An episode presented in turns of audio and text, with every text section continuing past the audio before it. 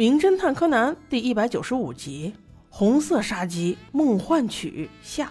上集我们说到，天马先生被一把大宝剑插死了，他是趴在地上的，背部被剑插入，而手里却拿了一个音叉。柯南仔细观察，发现这个音叉上还有被线勒过的痕迹。小五郎看到这事，直接就怀疑是小帅哥干的，不是你还能是谁？这又没别人。小帅哥连忙解释啊，他说他要弹琴，他就走了。当我觉得不对劲再过来的时候，他就已经啊的一声死了呀！我也没看见凶手啊。小五郎说，其他人全部都在一楼，现在最大嫌疑的就是你了。目前等警察来了再说吧。不久后，木木警官赶到，分析案情，得出以下结论：第一，钢琴盖原本是关着的，但是死者死时是开着的。第二，柯南发现钢琴房的窗台上也有被细线勒过的痕迹。第三，那个大宝剑是垂直于地面，直直插入死者的。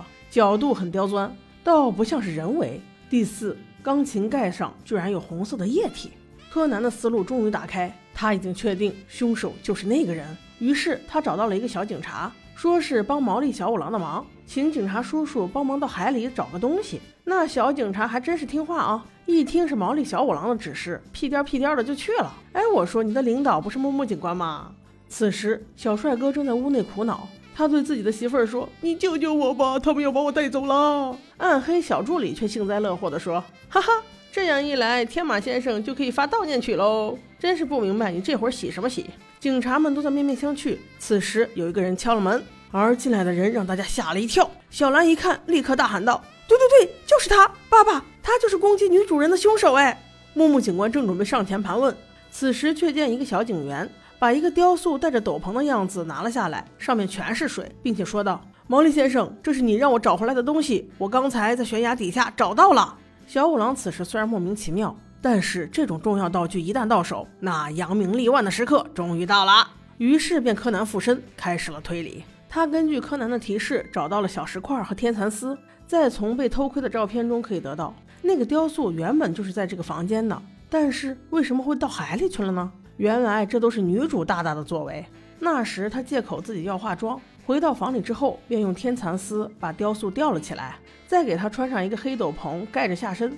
这样，小兰冲进来的时候就很像一个凶手正在胁迫女主人。然后只要女主用劲一拉，雕塑还有斗篷自然就从阳台飞了出去，从而掉进大海里，无从查起。这手法很妙哦。而且不但如此。恐吓信、恐吓电话都是女主人自编自演的好戏。美放女主人一听，竟然承认了，而且理由还相当充分。她说她是害怕大家不信她被威胁，所以才演了这个戏。小五郎竟然也相信了，那柯南怎能让他继续荒唐下去？于是把他叫进钢琴房，再一次扎晕了他。美放夫人，你怕不只是设计了那些吧？因为天马先生也是你杀的。美放此刻倒也淡定。那你说说我的手法呀？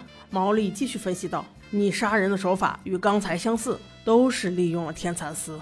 首先，你用天蚕丝把大宝剑吊在吊灯的顶上，这样就不容易被大家发现。然后你再把蚕丝绕了一大圈，绕过钢琴，另一头绑在一个音叉上，而音叉恰巧就卡在钢琴腿的下面。”那个位置就在吊灯的正下方，也就是说，天马先生只要蹲下来捡音叉，那么他就触发了机关，使套在音叉上的天蚕丝脱落，而那个大宝剑就因为重力直直的插了下来。美凤此时不承认呢，哭哭啼啼的说：“你你到底有什么证据？”小五郎继续说道：“那证据也算是意外吧？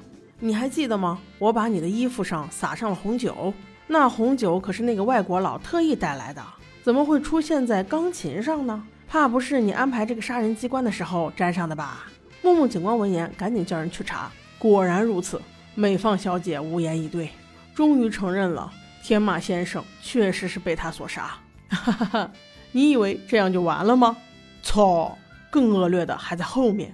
因为他说，十年前天马先生就应该死了，因为就是他亲手把天马先生推下了悬崖。哎，我去，这个天马先生，你还真是死不悔改哦！被这个女人害了一次还不够吗？还要再来一次？